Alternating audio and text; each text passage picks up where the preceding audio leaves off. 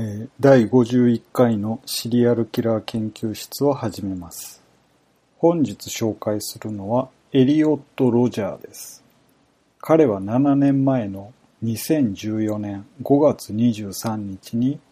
アメリカのカリフォルニア州アイラビスタで銃乱射事件を起こしました。今回、ロシアのシリアルキラーではなく、この事件を選んだのは、銃乱射事件だったからではありません。2021年8月6日、東京都世田谷区を走行中の小田急線の車内で乗客10人が男に切りつけられて重軽傷を負いました。犯人の男は警察の調べに対して勝ち組っぽい女性を狙ったと話しているそうです。この小田急線の事件とアイラビスタ銃乱射事件の比較からフェフェミサイドとインセルという言葉がキーワードになってきます。フェミサイドというのは性別を理由に女性だからというだけの理由で女性または少女を標的とする殺人のことです。この言葉は1976年から使われていますが、僕は全く知りませんでした。国連システム学術評議会 ACUNS によるフェミサイドに関するウィーン宣言では、フェミサイドはジェンダーを理由とする女性や女子の殺害として表現されています。インセルというのは不本意の禁欲主義者とか非自発的独身者と訳される英語から作られた混成語です。本人が望んでいるにもかかわらず恋愛やセックスパートナーを持つことができずに性的な経験ができない原因は対象である女性の側にあると考える人たちです。インターネット上にあるサブカル系コミュニティのメンバーとして発生しました。インセルはセックスや性的魅力をめぐる競争は生まれつき決まっていて不公平でそれを認識しているのは自分たちだけだというレッドピル赤い錠剤またはブラックピル黒い錠剤と呼ばれる理論を崇拝しています。このレッドピル、ブラックピルというのは気づいた人もいると思いますが、映画マトリクスに出てきた赤と青の錠剤のことです。赤い錠剤、レッドピルを飲むと、キアヌ・リーブスが演じるネオが目覚めます。ブラックピルというのは、ここから派生したのだと思いますが、アヘンを指す隠語だそうです。で、えー多くのインセルは自分たちが遺伝子のくじ引きの負け組でなすすべがないと考えています。自分たちをポリティカルコレクトネス、いわゆる政治的な妥当性、多くの人に中立になるための政治的な配慮によって逆に不当な中傷を受けている少数派だと考えています。インセルのコミュニティでは性的魅力がある男性たちのことをチャド、チャドばかりを選ぶ性的魅力がある女性たちのことをステイシーと呼んで敵視しています。いわゆるリア充です。チャドとステイシーは後で出てくるので、まあリア充の隠語的なものだと覚えておいてください。これらの根底にはミソジニー、女性嫌悪が隠れていると思います。まあ、隠れているというか、ミソジニーが現実の女性に対する攻撃として生まれたのがインセルという人たちやフェミサイドだと考えられます。実はミソジニーというのは根深い問題があって、例えばハリウッド映画の根底にもミソジニーがあると言われています。さらっと浅い話をしますと、例えばエリン・ブロコビッチという映画でジュリア・ロバーツ演じる主人公のエリンは社会正義のために大企業と戦いますが給料を上げろと要求したり子供と過ごす時間がなくなると不満を言ったりとにかくフェニミズム的には正しいのかもしれませんが見てて割とわがままな感じに描かれています。女性を下に見ている、めんどくさい存在だと見て、表面上は活躍しているものの、逆の印象もあるような風に描かれています。その他にも、ホモソーシャルなコミュニティの中に女性が入ってきて混乱を引き起こすというようなストーリーは、羊たちの沈黙のクラリスとか、タイタニックのローズとかが思い浮かびますし、バックトゥーザフューチャーでは、マーティの母親も割とおバカでトラブルメーカーに描かれています。まあ、クラリスは当てはまらないんですが、巨乳でおバカというのもシンボリックな感じがします。そういうミソジニーが根底にある上に、インセルやフェミサイドがあります。小田急線の事件に戻ると、勝ち組っぽい女性だから狙ったと証言しているので、明らかなフェミサイドじゃないかと考えています。さらに、容疑者は元ナンパ師だからひも手じゃない。だからインセルじゃないというコメントがあるようですが、そもそもひも手イコールインセルではないんです。ここは誤解されやすい点だと思います。インセルという言葉は不本意な禁欲主義者を意味します。要するに自分が恋愛やセックスができないのは全て女性が悪いというふうに女性を逆恨みして憎悪を募らせる男性をインセルと呼びます。彼らは男には恋愛やセックスをする権利があって女性によって性欲を満たされる権利があると考えています。そしてその権利を不当に奪われているという強い被害者意識を持っているのが特徴です。たとえナンパ師をしていても、インセルの場合は、セックスするためにわざわざこういう努力をさせられている。ナンパをするために声をかけたのに振り向かなかったというようなことが、すべて女性が悪いという結論に集約されます。その他にも、ナンパ師というのは人と人との関係を作るというよりは女性を物として扱って多くの女性とセックスするとか相手をひどい風に扱ってやった、やり捨てたという武勇伝を求めていますので、この面からも女性を相手とした愛情という意味での欲は満たせていないので、まあ、インセルの一種だと考えられます。ロジャーの事件に戻りますと、この事件は2014年、アイラビスタ銃乱射事件と呼ばれています。ロジャーのフルネームは、エリオット・オリバー・ロバートソン・ロジャーで、1991年7月24日生まれです。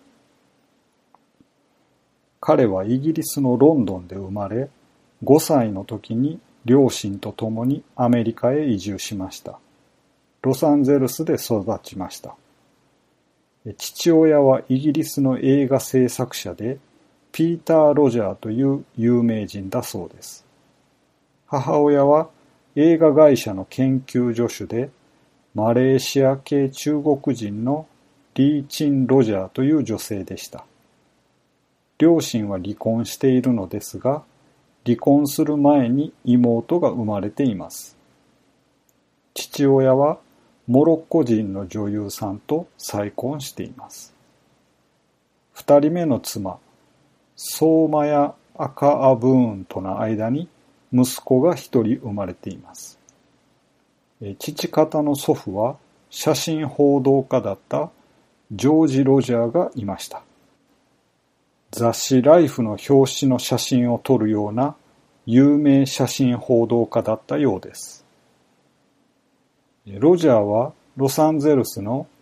塩市の地区にあるカトリック系の男子校、クレスピ・カルメル会高校、その後転校してウッドランヒルズにあるタフト高校に通っていました。さらに高校を変わって2009年にバルボア湖のインディペンデンス高校を卒業しました。2011年6月4日にアイラビスタに移る前に、ロサンゼルスピアス大学とムアパーク大学に短期間在籍していました。その後、サンタバーバラシティ大学に通っていましたが、犯行の声明文では、2012年2月にすべてのクラスを中退したと言っています。大学の方もロジャーはすでに授業を受けていなかったとコメントしました。弁護士のコメントやロジャー一家の友人によると、ロジャーは8歳の時から複数のカウンセラーに会っていて、大学生時代も同じように通っていました。弁護士は、ロジャーが精神医学的治療を受けていたとコメントしていますが、正式に精神疾患と診断されたことはありませんでした。精神科医は統合失調症と双極性障害の治療に使用される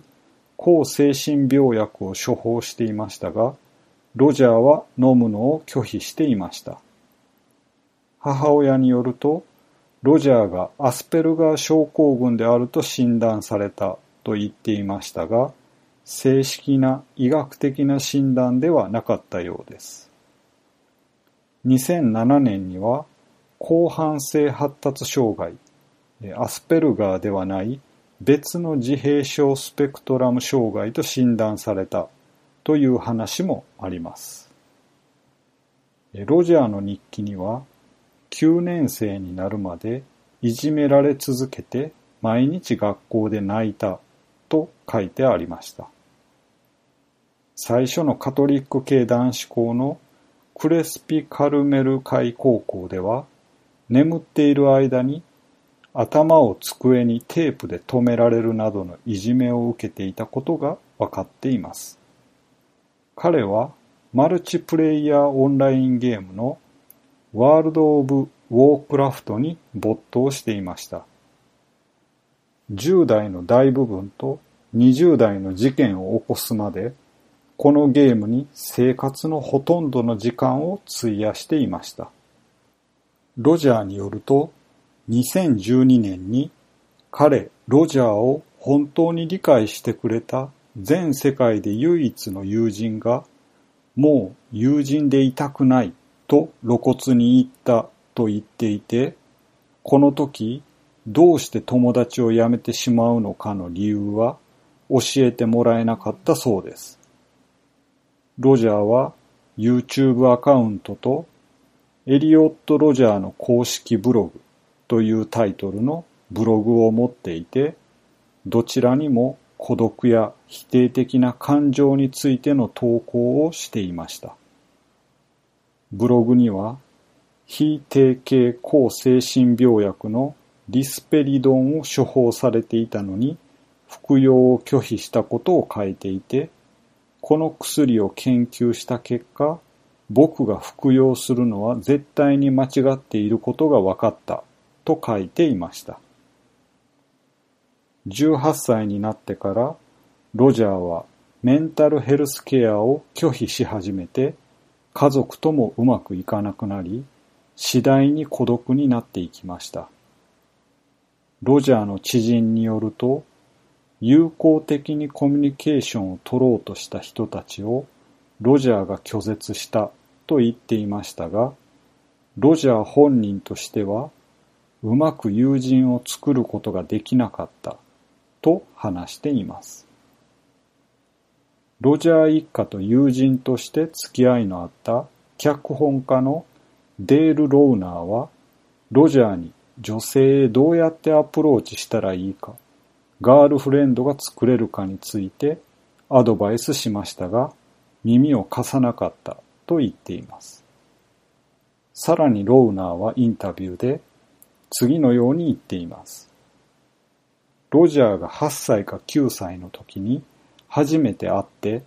その時に彼に何か問題があることが分かりました。私は心理学者ではないけれど、今振り返ってみれば、彼は生まれた時から壊れた人間であったような印象を私は受けました。私は彼の中に外に出てきたがっている普通の子供がいることを期待していました。そして彼が内気であることを克服して何らかの方法で開花するだろうと思っていました。しかし、声明文を読んで映像を見て初めて明らかになったのは彼が実際に内面に隠していたのはひどく歪んだ小さな怪物だったということでした。2011年7月事件の3年前にロジャーはゴレタのスターバックスでカップルに嫉妬して追いかけてコーヒーを投げつけました。2012年7月にはスーパーソーカーという水鉄砲を購入してオレンジジュースを入れてガーシュ公園でキックボールをする人々に噴射しました。2013年7月20日、ロジャーはパーティーで女の子をからかいますが、うまくいきませんでした。その後、10フィートの高さの崖から彼女を突き落とそうとしました。その代わりにロジャーが他の男子たちから押されました。彼の日記には、足首にパチンという感じがして激しい痛みを感じたと書かれていました。彼はできるだけ早くそこから離れようとしましたが、グッチのサングラスを置き忘れたことに気づきました。サングラスを取りに戻ると、以前に関係がもつれた人たちがロジャーをからかって名前を呼び始めて、彼を殴るために車道の方へ引っ張っていきました。ロジャーの隣人の話によると、ロジャーが家に帰って泣いているのを見かけました。その時にこの事件に関係した人たちを殺害して自分も自殺するつもりだと言っていました。ロジャーは警察官に暴行を受けたと訴えましたが、先に手を出したのはロジャーの方だと判断されてしまいました。ロジャーは声明文にこの事件が銃乱射事件の計画の最後の引き金であったと書いています。2014年1月15日、ロジャーはルームメイトの本がろうそくを盗んだと非難して、さらに911番に通報しました。本はこの些細な盗難で起訴されて起訴された罪を認めました。この本は事件当日にロジャーに視察された一人です。事件の3週間前の4月30日、ロジャーの両親は彼の行動と YouTube の動画に驚いて警察に連絡しています。ロジャーの声明文によれば、この時にはすでに事件を計画していて、銃も購入していました。この時にロジャーの部屋を捜索していれば、寝室で武器を発見していたはずでしたが、そうはなりませんでした。サンタバーバラ郡の保安官、ビル・ブラウンの代理人によると、ロジャーは非自発入院の基準を満たしていないと判断したため捜索できなかったとコメントしています。また、ロジャーは両親には、それは誤解だよ、と言い訳していました。事件の準備として、事件2年前の2012年9月、ロジャーは射撃場を訪れて拳銃の発砲訓練を行いました。12月には最初の拳銃である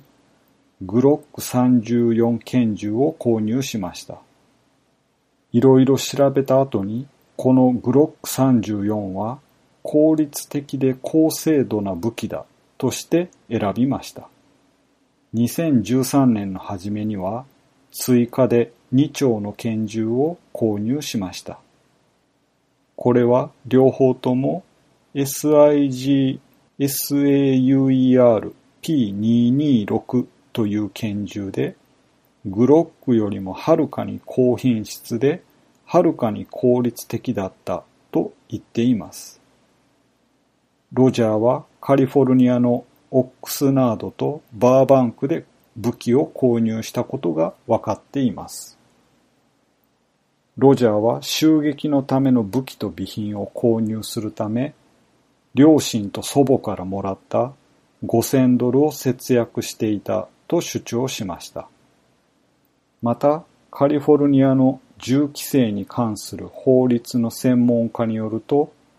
彼が合法的に銃器を購入することを妨げられるものは何もないとコメントしています。ロジャーは10万7千語に及ぶ声明文、僕の歪んだ世界、エリオット・ロジャーの物語を書いて34人に電子メールで送信しました。この中には彼のカウンセラー、両親、妹や弟、以前の教師、幼馴染などが含まれていました。声明文では当初は2013年のハロウィンに実行しようとしましたが、次のような理由で考え直しました。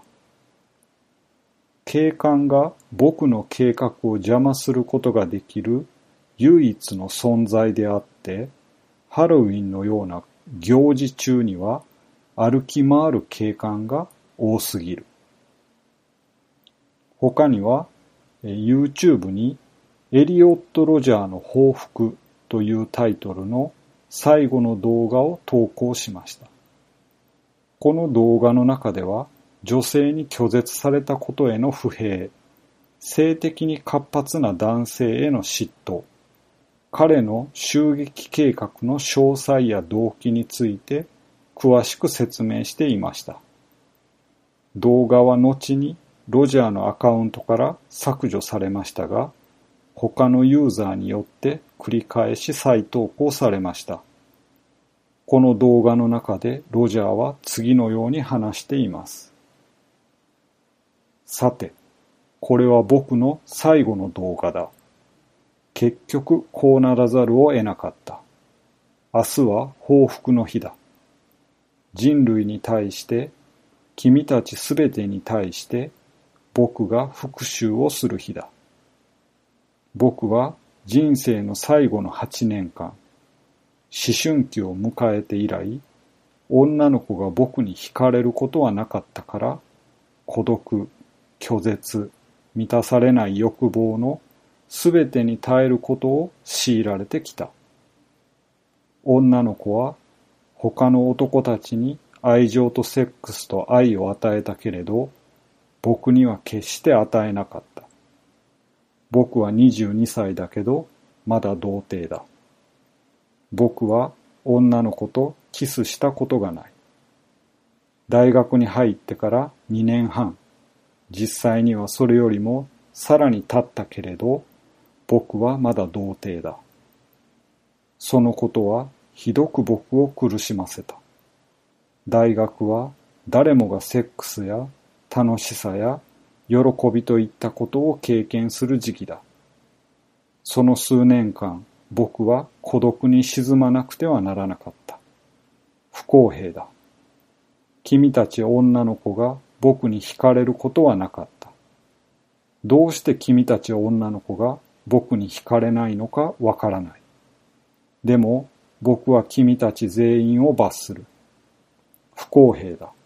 犯罪だ。なぜなら、君たちがどうして僕を見ないのか僕にはわからない。僕は完璧な男なのに。君たちは最高の紳士である僕ではなく、代わりに不快な男たちに身を捧げる。声明文の方にも、ロジャーは自分が根血であることが、普通の完全な白人の子供たちと自分を異なるものにしたと書いてあります。あるオンラインフォーラムでは、彼は異人種間のデートに反対して、アフリカ系アメリカ人、ヒスパニック系、南アジア、東アジアの人々に関する人種差別的な投稿をいくつかしました。さらに、これらの人種の人たちが白人女性と交流しているのを見ると、人生をやめたくなるとも書いていました。ある投稿では、完全なアジア人の男はひどく醜悪だ。白人の女の子がお前たちのところへ行くことは決してない。お前たちはアジアのクソから生まれた単なるクソだ。お前たちは白人ハーフになりたいだろうが、白人ハーフになることは決してなく、白人女性と結婚したいというお前たちの夢が叶うことは決してない。橋から飛び降りることをお勧めする。と書いていました。声明文にはさらに、どうして劣等で醜悪な黒人少年が白人の少女を手に入れることができ、僕にはできないのだろう。僕は美しい。そして白人ハーフだ。僕はイギリスの貴族の子孫だ。そして彼は奴隷の子孫だ。報復の日の前日に僕はその第一段階に着手する。アイラビスタ周辺で何らかの手段により、できるだけ多くの人々を僕のアパートに誘い込み、静かに殺害する。と書かれていました。計画の第二段階として、女性との戦争についても書かれていました。第二段階は報復の日、クライマックスである大虐殺の直前に行われる。僕の女性との戦争。僕が憎む女性のすべてを表す。まさにその女の子たちを攻撃する。それは UCSB の最も熱い女子学生クラブだ。ロジャーは声明文の中で理想的な世界について書いています。すべての女性を強制収容所に隔離する。これらの収容所では女性の大多数が恋に飢え死にさせられるだろう。それは彼女たちを殺すための効率的で適切な方法だ。僕は自分のために巨大な塔を建て、彼女たち全員が死ぬのを喜んで見守る。この純粋な世界では、男性の心は以前よりもずっと発展することができる。将来の世代は、セックスや女性の野蛮さを心配することなく、自分たちの生活を送ることができる。それは彼ら自分自身の知性を高め、人類を完全な文明に向かって前進させることを可能にするだろう。また、ロジャーは異母兄弟とママ母を殺すつもりでいましたが、父親を殺す心の準備はできていなかったと言っています。雑誌ニューステイツマンは、この声明文が他のインセル、不本意な独身者に影響を及ぼす可能性があると主張していました。この予測は的中して2018年のトロント版暴走事件を起こした犯人、アレク・ミナシアンは Facebook に次のように投稿しました。二等兵、かっこ新兵、ミナシアン歩兵、00010、軍曹と話したい。4chan を頼む。C232-49161 インセルの反乱はすでに始まっている。我々はすべてのチャドとステイシーを打倒する。最高の紳士、エリオット・ロジャー万歳。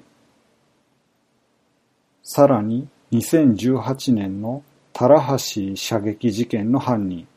スコット・ポール・ベイエルもネットに次のように投稿しました。今、思春期の男性たちにメッセージを送りたい。エリオット・ロジャーの立場、状況、気持ちである。愛も何も得られない男性たちに。というところで、えっと、事件の前のところまでを解説し終わりましたので、え今回はここで終わりたいと思います。次回は事件のところからスタートします。